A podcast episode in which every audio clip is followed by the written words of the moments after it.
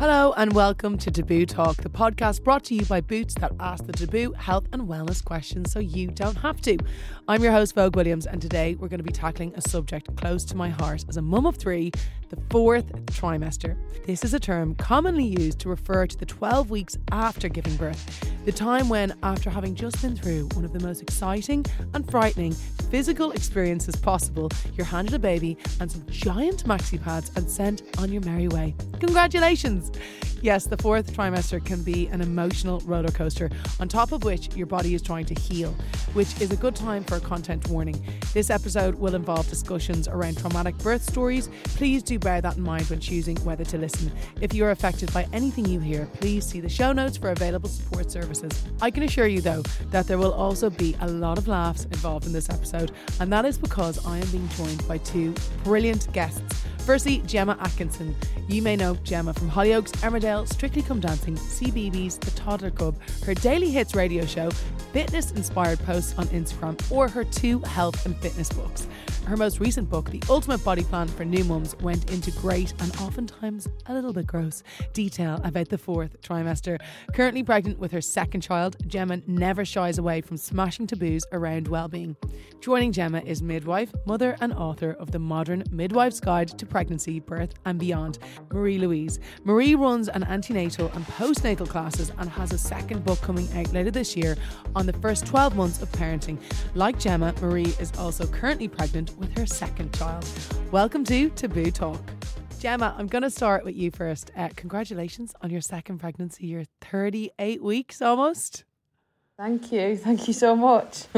so, this is your second baby. You're going to have a little brother for your daughter, Mia, who was born in 2019. So, we're here to talk about the fourth trimester, and you have. Um, you've obviously been there because you've had a baby, but Speaking first of all about your birth story, it was it was quite traumatic for you, wasn't it? Yeah, it was kind of. I mean, in my head, I'd I'd said, "Oh, I want a water birth, and I want relaxing music yeah. playing, and you know the whole kind of, you know, just kind of Zen type birth." And it turned out my waters broke on the second. Mia was born on the fourth, and via emergency C section, and then I had a postpartum hemorrhage about an hour or so later. So, yeah, it was completely the opposite to what I'd expected. And until I'd actually had a hemorrhage myself, I'd never even heard of them. I never thought it was something that happened. But then, since speaking about my experience, they're so, so common. There's so many women who've experienced yeah. them, which has just blown my mind. So your waters broke, which made you go to hospital, and then you were there for two days before Mia was born. Yeah, well, they told me to. Well, waters broke, and they told me to stay at home for twelve hours. They said, "We'll mon- you know, we'll monitor you on the phone. We'll keep checking in," and nothing was happening. And after that twelve-hour mark, they said, "You need to come in, and we'll have a look." They they said it was kind of you're at more risk of an infection after that amount of time um, if yeah. if your waters have broke. So it was when I was in hospital. I had two sweeps. I kind of was told to go and walk around the car park, bounce on the ball, do everything I could. I hate walking around. To kind it's of, the last thing you I want know, to do. it's the last thing, and it was so hot as well that summer. It was like the one we're having now. So we, we kind of tried everything, and she just wasn't wanting to come out. So then they gave me yeah. the, um, I don't know the correct name for it, but it's like the artificial hormone which induces labour. And I had that, and then labour started very quick, and I had two contractions and with every contraction, Mia's heart rate dropped to 40. And I was told the safe zone was between 110 and 160. So it was very, very low. Wow. And that's when the decision was made we're going to have to get her out via emergency C section, which they did. And I remember the, the, the, the, the doctor who performed the C section, I remember her saying to me, I've got about seven minutes to get her out. She says, and it doesn't sound a long time. She said, but it is for me. She's like, so just don't worry about it. And I was yeah. thinking, seven minutes, that's that's not a lot of time to get me epidural in and, you know, the whole everything. And they told Gorka at that point, if the epidural didn't kick in quick enough, they would have to put me to sleep to get her out. And mm. that's when I started panicking and I, I started saying, please don't, I don't want to be asleep when she's born. Please just, just do anything else but that. But thankfully, it kind of it all worked out, and Mia came out like this little tiny four pound ten, she looked like a little oh. bald chicken, bless her. Um, but then I had the hemorrhage about an hour or so later while I was in the uh, the the side ward. So again, So that kind I- of took us both away. Yeah. So uh, Mia and you were okay after the C-section Yes. initially. Yeah, And then, so initially you we went. You were brought back to your room. Yeah, and it was when we were in the room talking, me and Gorka, because I was still numb from the epidural, I couldn't feel myself bleeding. Yeah. And I was just sat up talking to him, and I suddenly, it was like a light switch, and I said to him, I feel really ill. And he was like, What do you mm. mean? I said, I, just, I don't feel right. I said, I feel shocking.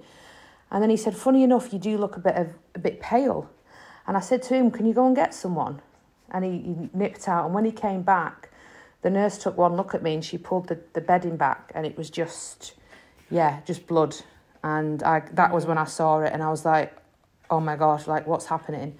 And then they all came in, and the hospital were fabulous. They came running in, and I remember I had a doctor talking to me really close to my face, and he was saying, Come on, what's your little girl's name then? What have you called her? What did she weigh? And he was asking me all these questions. Someone else was putting some IV drips in me.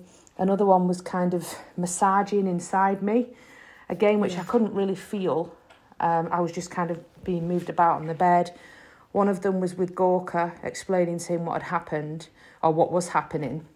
And then the last thing I remember, they wheeled me out, and I remember saying to him, Stay with Mia, because it went through my head that if anything happened to me, they could bring back a different baby. And I know that's ridiculous. and at that time, I thought, if I if something happens to me, how how do I know they're going to give Gorka Mia, give Mia to Gorka? So I kept saying to him, stay with her. Don't let them take her. Stay with her. And he was like, what? And then I woke up again in another side ward with a wonderful midwife uh, called Diane. Were you put to sleep again?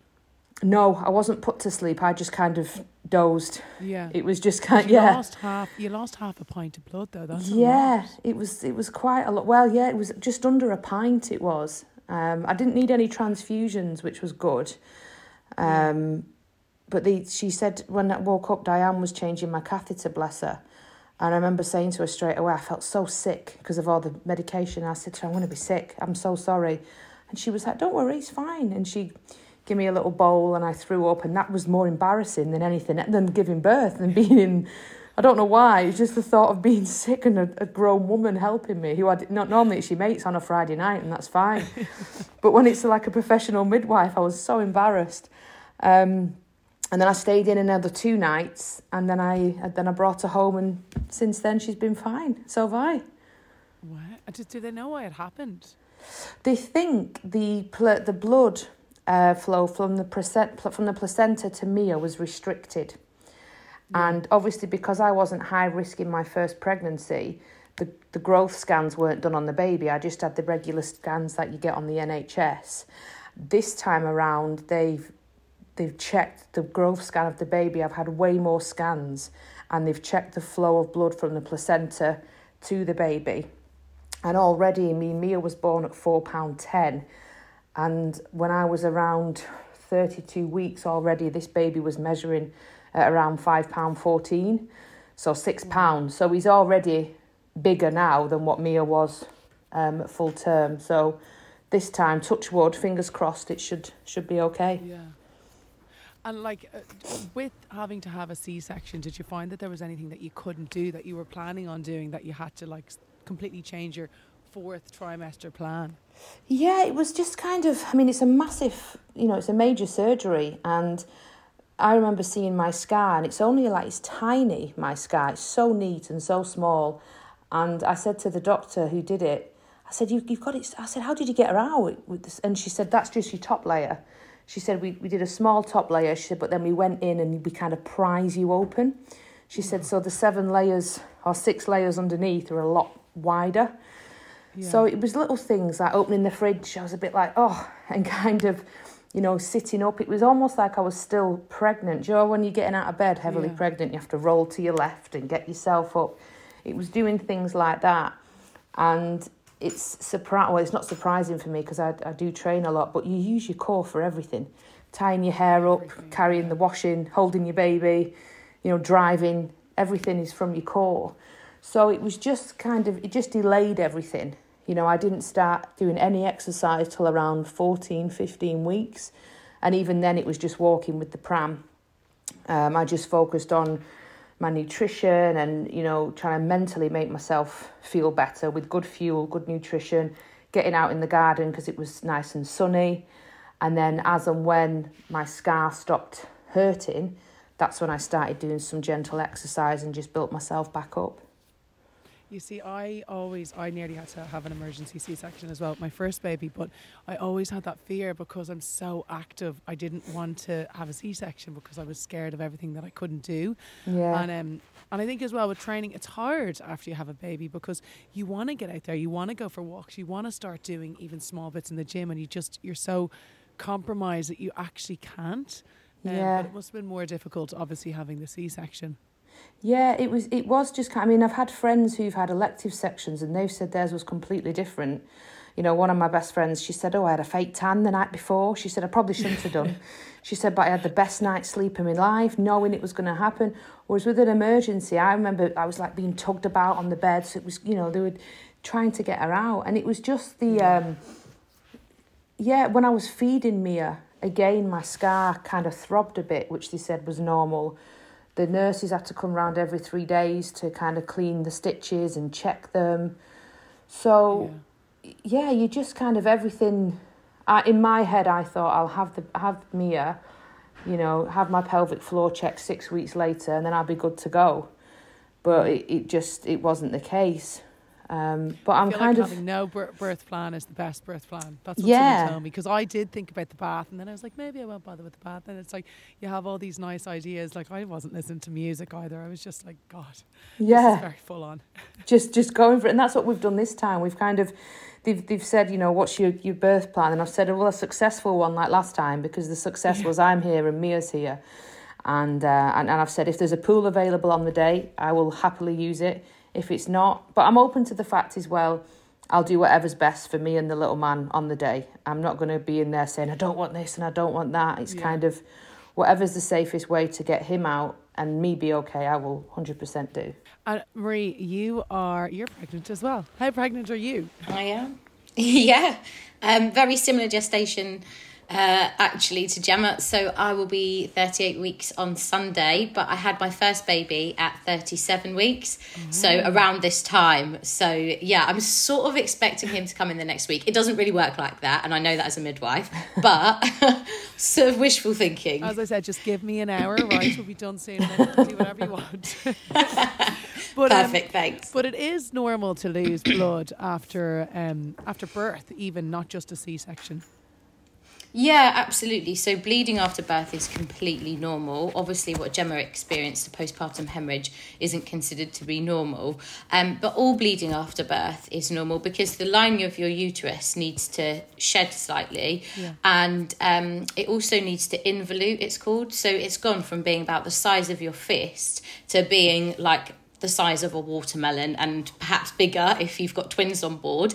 And it needs to go right back down into your pelvis. So part of that process is kind of having those contractions after birth and your uterus doing all of that work to go back to its pre pregnancy state because it thickens. Um, and it gets heavier. So it's really normal to bleed after birth. And then, not to mention, all women have a dinner sized plate wound on the inside of their uterus after having a baby where the placenta has been housed. So once that comes away, that leaves a big wound that needs to heal and that also causes that that bleeding after birth. So it is normal to bleed fairly heavily after birth, yes. I always felt that um, because I never knew what. There's so many things I didn't know about the fourth trimester before I'd had my first son, and it's the contracting of the uterus where you're like, what is mm. happening with my stomach? But it's actually it's what gives you the bloat. Mine kind of contracts quite quickly, and I found when I was mm-hmm. feeding the babies that like it was really going ninety, and it's quite painful. Yeah, it's it's basically contractions, and not a lot of people actually talk about that. So so many women, you know, I've been on postnatal ward, and so many women have pressed the buzzer and said, I, I literally feel like I'm about to give birth again. I'm having contractions again, and I've had to explain all of this to them about their uterus going back down into their pelvis, and then obviously offer them analgesia if they need it. But explaining that because not many people do. They think you have the baby, and then somehow your body bounces back, and that's just a total myth. It doesn't. It goes for a full recovery process where it's got to involute back into the pelvis and it is it can be really quite uncomfortable those after pains as they're described Yeah. Well, you do get the blood, but you also get a discharge. It's called is it lochia or lochia? lochia Lokia. Yeah. How long Yeah. does that usually last for, and what does it look like for people that are freaked out? Yeah. So it looks. Yeah, what is this? And also, when your midwife's like, "How's your lochia? and you're like, "What on earth is that?" um, so, generally speaking, uh, similar to a period, although a lot heavier, it starts off with that kind of bright red, fresh bleeding, and you might also get some clots with that. Um, do report any clots that you're concerned about to your midwife, and generally they will be with you for a while, or you'll be on postnatal ward, um, depending on where you have your baby or the midwifery led unit. So there will be a midwife round to have a look at that initial lochia, as we called it, that initial bleeding after birth. Then it tends to um, get less bright red and fresh, and it starts to go to kind of like a brownie color, and then it goes to like towards the end of your period, like a you know a pinkish dark brown sort of dischargey loss um, towards the end of your period, as I say. So it sh- it tends to follow that pattern, and in terms of length, it really does vary. Some women bleed for you know 10 days, two weeks. Other women bleed for up to six weeks after birth. So we're all so individual, like we all experience periods differently. I guess, you know, us three will have completely different periods to each other. And it's very similar after you have your baby. Your body will respond differently depending on the type of birth you had, um, depending on, you know, how heavy your bleeding was after birth and um, how your body responds. and what causes primary or secondary um, postpartum hemorrhage, and what procedures do you do undertake to, to stop it? Yeah, so uh, primary PPH, as we normally refer to it as, um, there are four main causes of that. The most common cause being tone. That affect, that's around about seventy percent of the time. It's down to tone. So that is when Gemma described earlier that they were rubbing her tummy. What they were trying to do is have a feel of the uterus and see um, how kind of tight or relaxed it is, because that's the most common reason. So where, as I explained before, the uterus has done all of that stretching to accommodate your growing baby during pregnancy, which is, you know, incredible what it does just off its own accord. Um, what happens is sometimes it has a bit of difficulty, especially if it's a bit tired, you've had a long labour, you've had drugs, or you've, um, for example, you've been induced and you've had that syntocinon that hormone drip, again, that Gemma mentioned earlier, that can cause the uterus to be a bit tired. So it's a muscle like any other muscle. And what can happen is it doesn't quite contract as quickly as we'd hope for. So then it leaves it. We sometimes refer to it as boggy. So when you touch a uterus that's well contracted, it feels like a hard round ball. And anyone that's been pregnant and felt a Braxton Hicks, you'll feel your your your uterus actually tighten. You can feel it feels like a hard round ball if your uterus isn't contracting, then that's what we're doing. We're touching your tummy to feel it, and it feels boggy. You can almost feel like a bouncy sensation there. Um, and that's the most common reason that the muscle isn't doing that involuting and that contracting back down. There are some other causes, such as tissue. So sometimes there can be a bit of the placenta that's been left inside the uterus. And as a way of the uterus trying to expel that bit of placenta, it bleeds. Okay. So it really does depend on you know those are the top two main causes but there are a couple of other things and it really does depend on the cause. Um, then we will know the right course of action to treat it.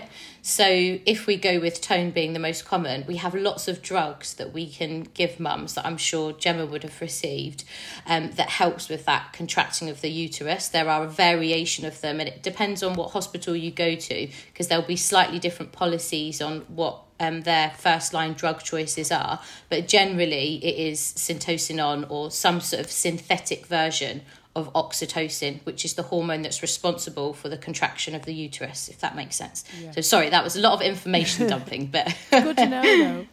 Uh, Gemma, when Yeah. you, Gemma, you obviously went through through that, which uh, would definitely be traumatic. How did you feel when you got home emotionally? Like, did it did it affect you? It kind of hit me, I'd say, maybe a week or so into being Mia's mum, and I don't know if that was just because part of sleep deprivation as well, but um, Yeah. I kind of felt not that I'd failed at birth because obviously we were both okay, but I was just so adamant that I wanted a water birth and I wanted all this stuff.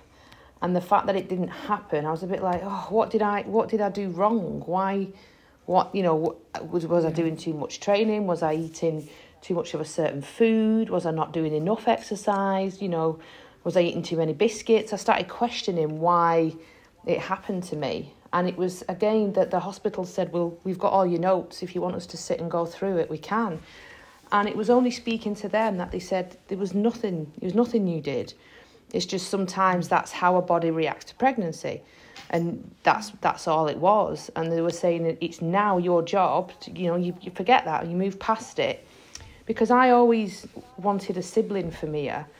But after that happened, I did say to Gorka, am I in a high percentage, am I in a high risk for that to happen again now? Because if I am, I don't know if I, we can go through that again. I said, because Yeah. when you're faced with, like when they were doing the epidural, I had to fill in a form uh, answering questions about blood transfusions. And one of the questions was if it came to it, who would the, you save, me or the, the, the baby? You know, you have to fill in those questions. And I said to Gorka, when it was just me, you think, oh, it's fine, doesn't matter. I said, but now there's Mia in the picture. I don't want to be faced in a situation where something could happen to me and her be left without a mum. And that sounds so dramatic in the grand scheme of things because, again, like Marie said, that it is common after birth, whether it's a section or a vaginal birth. But it's only from speaking openly about it and speaking to other mums. And so many people have messaged me saying they've had successful VBACs. And it's for me now knowing that every pregnancy is different. And from the minute I found out I was pregnant this time, it's been different. I, with Mia, I didn't really have nausea. I didn't put on that much weight. It was just a bump. Whereas with Yeah. this little man, it's been sickness and sweats and oh, so it's com- it's been different anyway. So I just need to treat it as a completely different pregnancy, a completely different birth, and and just Yeah. go with the flow. It's a good positive Yeah. way of looking at it. But did you when did you start feeling like you were actually healing? Was it around the six week mark or was it later? Yeah, having my pelvic floor assessment really helped. I had the uh, mummy MOT, and again, they gave me a plan specifically for my uh, ab separation, for the pelvic floor strengthening. And any rehab is boring, I think. But when you're doing Yeah. Rehab to heal something that you know is so important So to you and in- important. in my yeah. I kind of kind of viewed it as homework which in a way I, it was nice when mia was sleeping. I could be like right i'm going to go and do my clams now. I'm going to go and do my glute bridges. I'm you know and it was only in the living room because i wasn't clear to do it in the proper gym and stuff with other activities. But it was just my little eight minutes a day where i was working on me. And in between that i was trying to have nutritious food. So just those little boosts of the feel good hormone slowly started making me feel better. And although I didn't look smaller, like it took me a good while to kind of look how I did pro uh, pregnancy, Yeah. I didn't really care about that because I I felt good. And that's what Yeah. again this time what I'm going to focus on. As long as I feel okay, you know, the the body takes so long to to heal internally, I think. Even with a vaginal birth, my midwife said to me, there's still a recovery with a vaginal birth. It's just different from a C-section birth. She said, but there is still recovery and repair to, to take place. So you have to give yourself some slack. Yeah. What I find Yeah. really interesting was that like I had three vaginal births and I thought that like my pelvic floor would be way worse than someone who had a C-section, but actually the baby is still placed on your pelvic floor the whole time. So when you have a C-section birth, you really have to look after it. Like I did that. I don't know if either of you did it. The Squeezy app with the NHS. It's mm-hmm. like it's so boring, but you just you have to do it. And it's like that was my one huge concern is like look after your pelvic floor, make sure that gets back to as, as well as it can because I think mm. that like I get people mailing me being like I can't go running anymore, I can't do this and it's like you just that's the worst. Mm. You would just want to just be able to and there are loads of things that you can do to to really help it.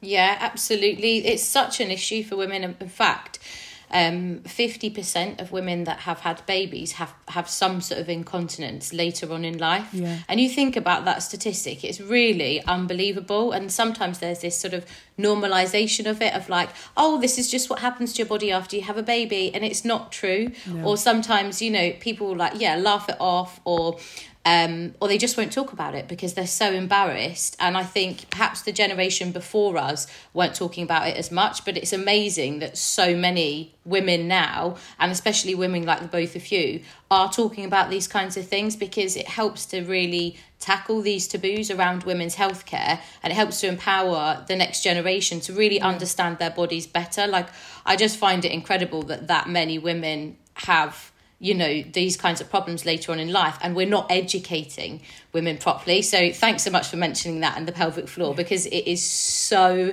so important I always think get your pal a present of a mummy MOT for after they've given birth. don't cut Yes. their nails, don't Yeah. cut their hair. This is yeah something or a baby grow Yeah, Yeah. they will appreciate this the most. Speaking of things, okay, Gemma, your book, you had a hilarious anecdote in it, and it was about going to the poo, trying to go for a poo, and the health visitor rings the Oh, doorbell. God. Can you tell us that story? Yeah, no, see again, no one told me. I felt like I was birthing another child out of my bum with that first poo. Oh my god! You're yeah. so scared, though. You're in the toilet. You're like, oh god, Yeah. oh god. Well, I went. I said to my mum, I, I, th- I said, I think I'm ready. I think I'm going to go and have my first poo. So she was like, oh, brilliant. And because I'd had obviously a lot of pain relief as well um, from the section, I, I went to the toilet and I sat down. And as I started, I thought, oh, this is going to be a bit more of a challenge. And then the I heard the door go. And I thought, oh my gosh, who's this? And my mum answered it. And I heard my mum say, oh, hiya, come on in. And it was the health visitor. And meanwhile, I'm in the next room and I've got one hand on the sink, one hand on the door, just kind of going, come on, you can do this. And I must have been in there a good 25 minutes and I was rocking, I was doing all this stuff. Finally, had my first poo, which was very disappointing. It was just like a prune after all that. And when I walked back in, I was a bit sweaty. And the health visitor straight away said to me, she said, Have you done your first poo? And I went, Yeah. I says, and it really, really hurt. She said, Don't worry, it's completely normal. And again, she then told me about it. Um, and, and, and said, yeah, it is, it is quite a challenge for some women after. And I, I kind of feel like you, you think to yourself, oh, I've I not been through enough carrying a baby? It's like you were saying about the bleeding after. It's like you have nine months of no periods and it's joyous. And then you have the Yeah. biggest period of your mm-hmm. life. It's like, oh, come on, Yeah. give us a break. Marie, how come, how come it is so hard for some people mm. after after giving birth to, to go to the toilet? Like, why do you get constipated? Yeah, so you get constipated as well during pregnancy, and one of the ways that I, and that can obviously affect you postnatally, but there are a few reasons. So, one of the way, ways that I often describe it is due to progesterone, all of the other hormones that are released um, during pregnancy, your bowel movements go from like a normal car driving down the motorway to coach up a hill. Like everything really slows down, and that can cause constipation. Yeah. Um, so it's the same that those hormones are still floating around your body for some time after you have a baby. So that can impact the postnatal period. So I often gear women up and say, let's try and prevent constipation antenatally. So before you've had the baby, around the gestation that Gemma, Gemma and I are, so around the 37, 38 week mark, you really want to start looking at ways to help you with a bowel motion and or going for a poo. um, and so that's that's one thing to kind of like try and tackle it and get ahead of it. And then the other thing is, um, if you have different drugs during birth, so opioid based drugs can cause constipation. So that is, is a really common one. And the other reason is as well, if you've had a C section, you're obviously slightly less mobile than if you've had a vaginal birth. Not always, depending, you know, you can have quite a difficult vaginal birth that does maybe um, impact your mobility. But with a C section, you do have your mobility impacted, so you you move less. So it's the same with the with with the gut, like less physical movement and and less internal movement.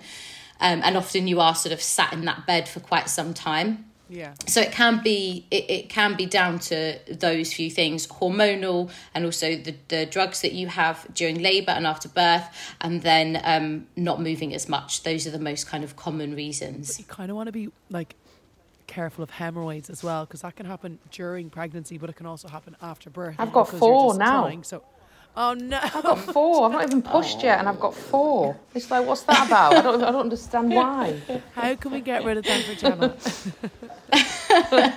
yeah i mean really great question and i will be 100% honest with you there's not one like magical cure they are just nasty little intruders i love how you counted you know that there's four Yeah, I made very Gorka count them. i love that The ro- keeping the romance alive. Yeah, I was like, count these. But going back, I mean, Marie, you'll know, but my midwife said it's the obviously it's just the pressure the pressure Um, that's it because obviously because Yeah. Mia was small, so I didn't have as much pressure. To, but everything down there is quite Yeah. inflamed, front and back. But yeah again, you that's can normal, get is it? That's normal, yeah. You can get a swollen labia, you can get hemorrhoids. Some women even get varicose veins as well Oh, on their labia. Um, Oh yeah, my God, it can I cause did all kinds. actually. Yes, You did, yeah. one, yeah. Really? Yeah, was it uncomfortable? Oh, I just felt like that whole area was uncomfortable for my last pregnancy. I used to go into my doctor, but like, please look, like this can't be right. She was like, no, it is, and it's mad because it just goes back to normal then. But at the time, Yeah. you're like, it's never going to look the same Yeah. ever. It's Well, I'm just like, hoping mine goes back to normal because, it will. yeah. It will. it absolutely will. But I mean, the key things I think for avoiding hemorrhoids are all the stuff that people just normally talk about. But ultimately, as I say, there's no magic secret to it because a lot of it is down to hormones and the weight of the baby. And you can't escape both of those things during pregnancy. But Yeah. what you can do is avoid constipation because, of course, that increases hemorrhoids. The other thing is sitting for long periods of time um, on like hard surfaces. So ideally, you'd sit on a birthing ball, for example, because that's just that little bit softer. So that supports um, everything down below a bit better, including your pelvic floor, your back. So it's a great one for pregnant women in general. Yeah. And what about the perineum? Like we're all told to do those Yeah. perineum massages, and I just I, I Yeah. cou- I couldn't bring myself to do it. But someone I got really good advice. There's a thing called an Epi-No. I don't know if you've ever heard it, and it's kind of like a balloon. And you Mm-hmm. basically put it inside you. you. You do your pelvic floor exercises and that, and it kind of it almost prepares you for birth. Now I was lucky that I didn't tear, but some people tear quite badly, and, and why is that? And how can they prevent it? Yeah, so te- tearing is common during birth. It affects around about 70% of women, but a lot of women actually don't even know. So it sounds awful when you say that statistic, but a lot of women during birth, they, they aren't aware that they've torn. They feel that burning kind of stretching sensation. And tears can range from being very minor to like little grazes right up to third degree tears. So the most important things that you can that you can really do to prevent it are really understanding how the body labors and what happens to all of those tissues and how to encourage those tissues to stretch. So for example everyone would you know you would think naturally the best position for you to be in to give birth would be for your legs to be wide open and for you to be pushing with your legs wide open when in fact having your knees slightly tilted inwards is actually helpful. And the reason that that's helpful is because it reduces that pressure on the perineum. So you're not pulling where you're pulling your legs apart it's increasing that pressure um, and that women will naturally, as the baby's head is crowning. I remember seeing this as a student midwife, thinking, "Why is she closing her legs? She's about to give birth." And because I, I, you know, I, I didn't fully understand how physiology works and how birth works, so I remember thinking, like, what, what is going on with these women? I keep seeing them shutting their legs as their babies are being born, and actually, it's a natural defense mechanism that you, um, that's inbuilt, really, that you will you will naturally assume, and you'll naturally start closing your legs, and it's for that reason. If you don't have an epidural, so that's only really if you have a an unmedicated birth, which lots of women don't have unmedicated births, but if you don't, then you will naturally use that as a defense mechanism. So position during labour is really important, and then like any other tissue, it's hydration is important.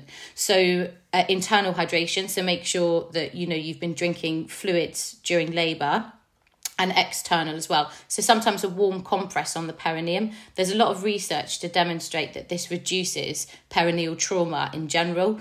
Um, so that can be a really important one. And simply as well, listening to your body if you are able to. Um, we now know that directed pushing, so what you might see on the movies of, you know, a woman lying on her back and everyone's around her going push, push, push, push, push. Actually, that's not supportive to prevent perineal trauma. What we should be doing is allowing those, if possible, if the baby's not in distress. It's a bit of a different story if the baby's particularly distressed and we need the baby to be born quite quickly.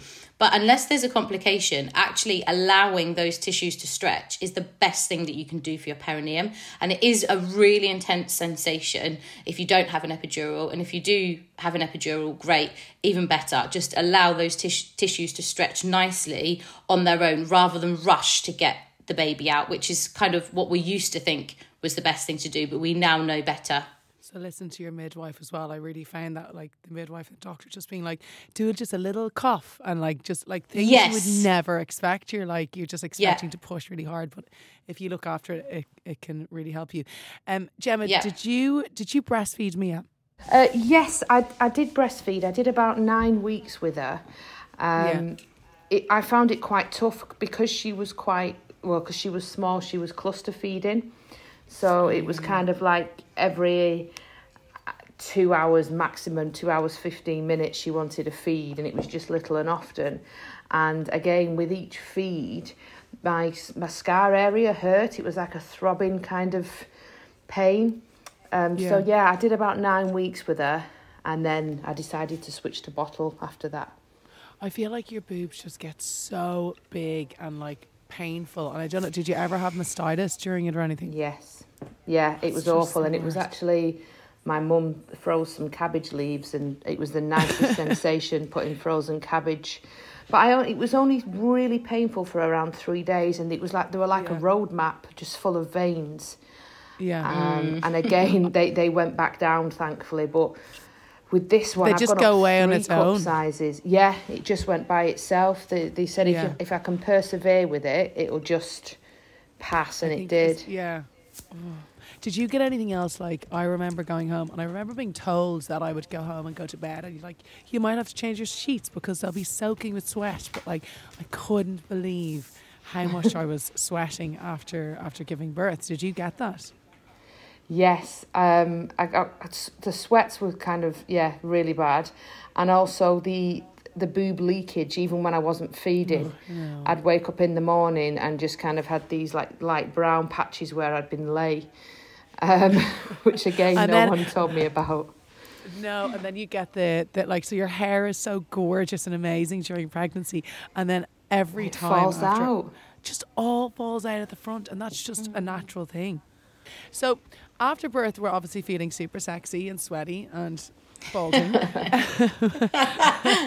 is it Marie? This is for you. Is having uh, sex safe after giving birth? But like, like how long after should you wait? Yeah. Uh, so this is a really common question that actually couples ask me, sort of like almost like on the quiet. Yeah, yeah, yeah. like, is it okay to have? And I'm like, yeah, that, let's let's talk about. It. It's fine. You haven't got to hide it or whisper. You know, most couples have sex.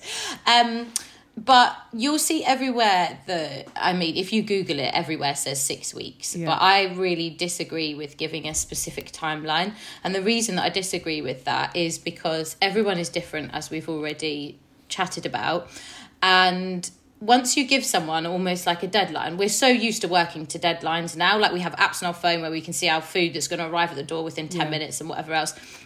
Um, so we're so used to having these kinds of set deadlines that once we start to approach six weeks, women can start to feel a lot of pressure to feel a certain way, to feel like they should be ready to have sex. And I think having that pressure alone is actually the worst thing that you can do in the bedroom because it just makes it so unnatural. So I never say to couples a set timeline. I always say it's really important to just give yourself time to heal and recover both physically and emotionally. I mean, like you said, there's a lot going on with your body. You know, there's there's so many changes and not to mention the emotional shift of becoming a mum like whether it's your first or fifth baby, you're still going through a huge transition. There's massive changes in the dynamic of your family. And sometimes, you know, women are up for it fairly early, early doors at six weeks. Even at four weeks, I've looked after women that are, you know, f- feeling ready.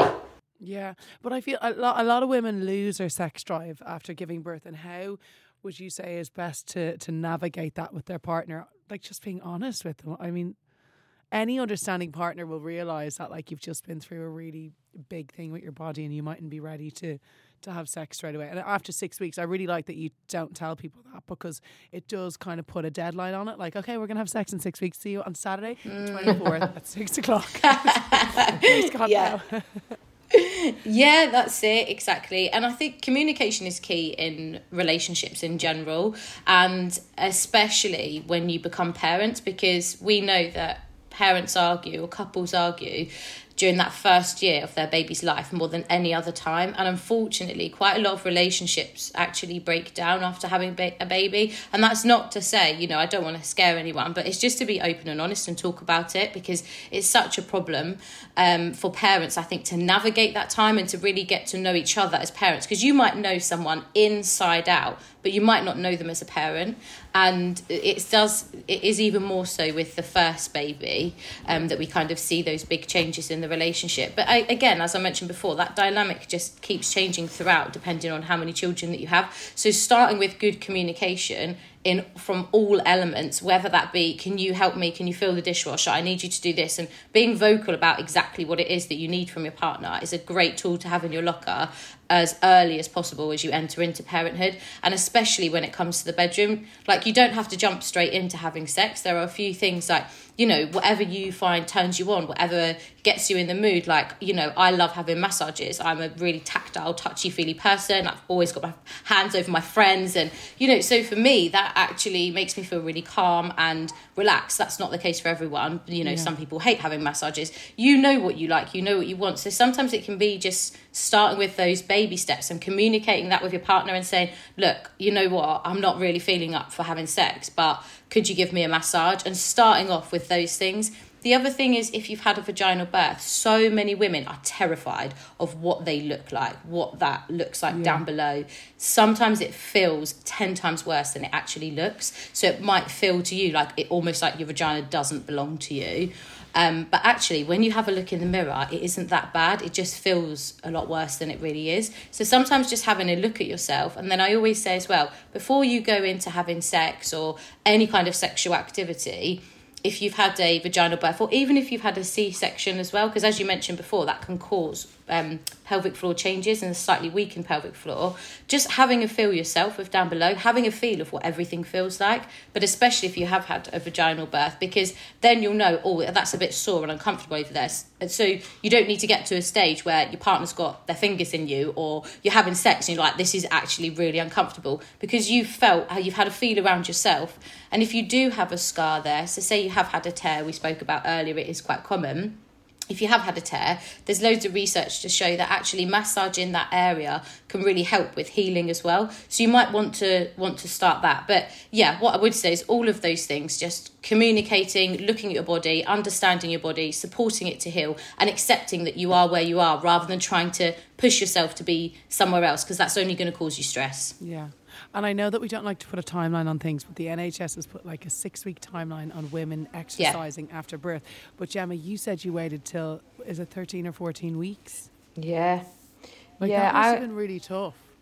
Yeah, I, I waited a bit longer just because part of me didn't feel like it. I was just enjoying the newborn bubble. I just kind of loved being in the garden, and because, like I say, I, because I was focusing on nutritious foods, I still felt good anyway. Mm. And then when I did start, it was just like nice long walks with the pram.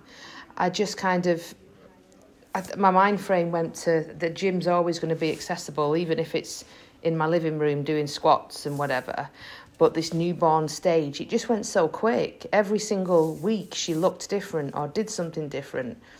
And I just didn't want to miss any kind of they're not milestones, are they? But I just thought I know what to do when I start training again. I know how to, yeah. you know, get my strength back and hit my PBs again.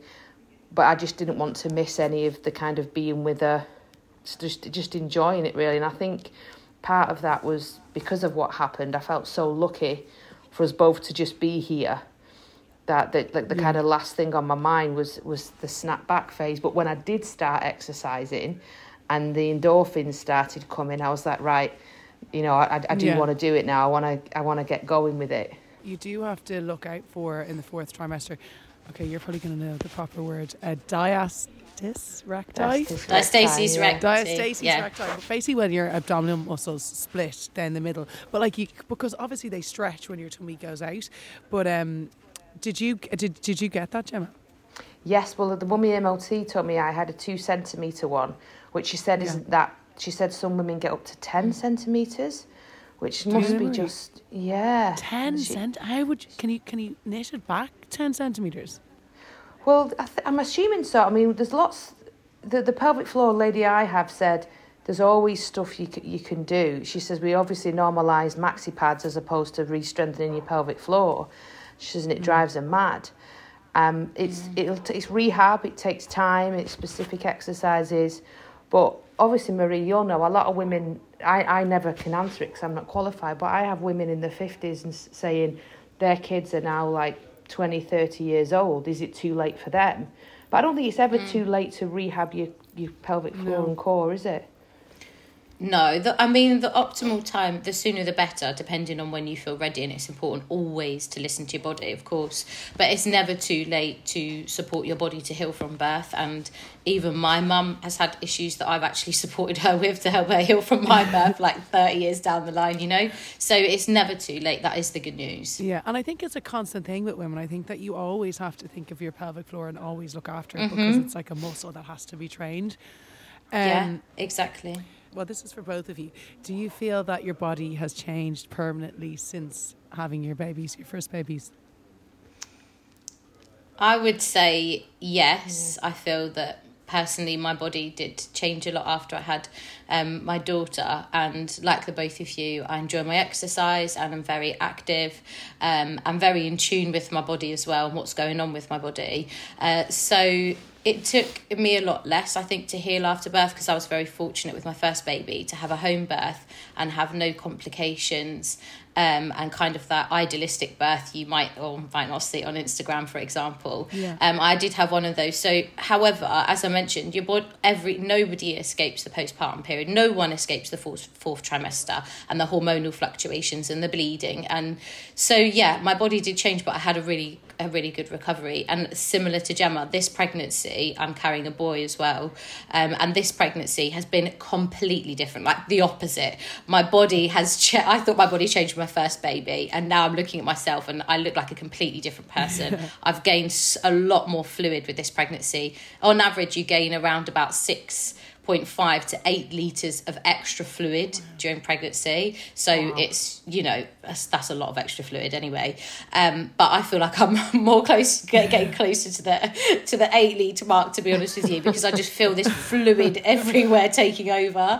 Um, and it's, yeah, it's, it's, it's not very pleasant, to be honest. But No. And what about you, Gemma? Yeah, definitely. I mean, Mia's uh, Mia actually asked me the other day. I was sat in the bath, and she said, "Mummy, will your boobs still be dead low when you, my brother's out?" and I was like, "Yeah, they probably will be. Not in a bra, but out of a bra, they will still be low. It's like I've got three belly buttons." Um, but yeah, it has changed. But again, like Marie said, even more. I feel like the body's very good. It's great muscle memory, isn't it? And so I think once you've had one baby, second time around, it grows quicker. It says, "Oh, I remember yeah. this. I'll do it quicker this time." And I was showing a lot earlier this time than I was first time around. But I feel like the changes. That I don't think it's a bad thing. It's kind of you know a few little stretch marks here and there. I've got a permanent scar on my my pelvic uh, bone, obviously from my C section. But for me, it's kind of changed because I've grown and birthed a beautiful little girl. Do you know what I mean? It's not like pregnant women have we've not let ourselves go or kind of stopped caring about our mm. health.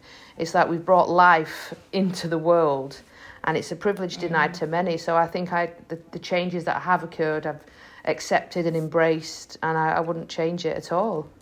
And that's kind of one of the like nice things of the fourth trimester that you've like brought this amazing thing into your life and your life will always be changed for the better and I think that although there's so many negative sides to the fourth trimester there's so many positive ones that just outweigh it mm. yeah, and your baby thinks yeah, you're the exactly. best thing in the world anyway. yeah. Do you know what I mean? That's they don't care, yeah, do they? That's exactly what I was going to say to you uh, to your baby. You are not a person you're a whole place like you're just everything to them and they they don't care you know what you look like. As long as you've got that you're providing that kind of warmth and that security for them and building that bond that takes time they do not give a damn. And me it's funny saying that to you. They say the funniest things don't they? The most unflattering but then at the same time they just steal your heart 10 minutes later by telling you mama you're gorgeous or whatever well, I, I said to her I said below because I fed you with them. She was like what what? I said, yeah. yes, it's your fault they're like this. um, Marie, in your experience as a midwife and as a mum, what's the one aspect of the fourth trimester that you think is most overlooked um, or underplayed that play, but it does have a big impact? So, great question. I have just written all about this um, in my second book. I have a whole chapter on the fourth trimester and how important it is to really whole body heal and recover. So during pregnancy and during birth, your body goes through so much. It's one of the biggest tasks that the human body will ever perform, and it's perfect, perfectly capable of doing so. But what's really important is that recovery process, and that's often overlooked in our modern day lifestyle, where you know there's that big myth about bouncing back that we spoke about earlier and I think it's just really important for mums to know that it's okay to slow down, it's okay to rest, it's okay to recover, and it's also okay and, in fact, advisable to ask for help. Like, you know, when your visitors come, ask them to unload or load the dishwasher and ask them for things that you actually need. Like often they'll bring a baby grow because they don't really know what to bring or they'll show up with flowers. And both of those things are lovely, but they don't actually contribute to your whole body healing, rest and recovery. So I think that's the, yeah, that's the, the most important thing really for mums to take away is to focus during the fourth trimester on those things yeah. exactly. You don't pressurize yourself into trying to bounce back, as everyone says. Um, it's such a stupid term because I just don't think that anyone can do that after such a like a long period of being pregnant and then giving birth. But um, both of you now are pregnant for the second time and it's always a little bit different the second time round. And you are on this podcast talking about the fourth trimester and you're about to go through all of this again. So has it helped you or has it freaked you out a little bit?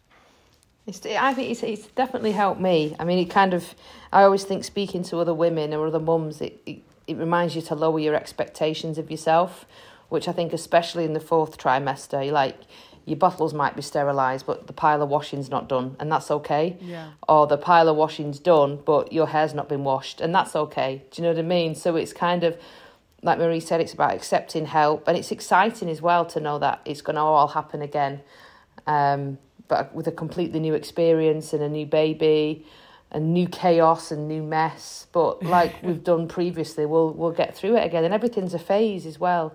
With with motherhood, I've found um, the teething yeah. phase when you think they're never going to sleep, and the potty training when you think they're never going to be able to do it. They, they they do in their own time, in their own little weird and wonderful way. And I think that's what makes motherhood so special. Yeah, it is exciting, and I th- I think that I wish I'd known all this before I'd had my first baby, but I didn't have a clue about anything in the fourth trimester. So thank you for sharing your experiences as well. It was lovely to chat. Thank you. Lovely for you as well. And we're going to have to wrap things up there. I'd like to say a massive thank you to Gemma Atkinson and Marie Louise. I know you'll have made everyone listening feel really seen and heard, and best of all, reassured. Good luck to you both with your own upcoming fourth trimesters. Remember, you are experts at this now. You've got it sorted. For any expecting or new parents listening, Boots has an incredible range of products for you and your baby. The My Expert Midwife range has everything from nipple balms to perineal recovery soak. You can also find maternity bras, breast pumps, as well as utilise the Boots Parenting Club scheme. There are also mental health support services, including the Boots Support Room Therapy Service. There are also mental health support services via the Boots Online Doctor. And remember, you can always call your GP for both physical and mental health advice. Also, if you are concerned about pre or postnatal depression, please check out our episode specifically on that subject in Series 3. The show notes for that episode highlight designated support services that will be able to help. And if you enjoyed this episode, please don't forget to rate, review, and subscribe because it really helps us get the word out. Until next time, goodbye.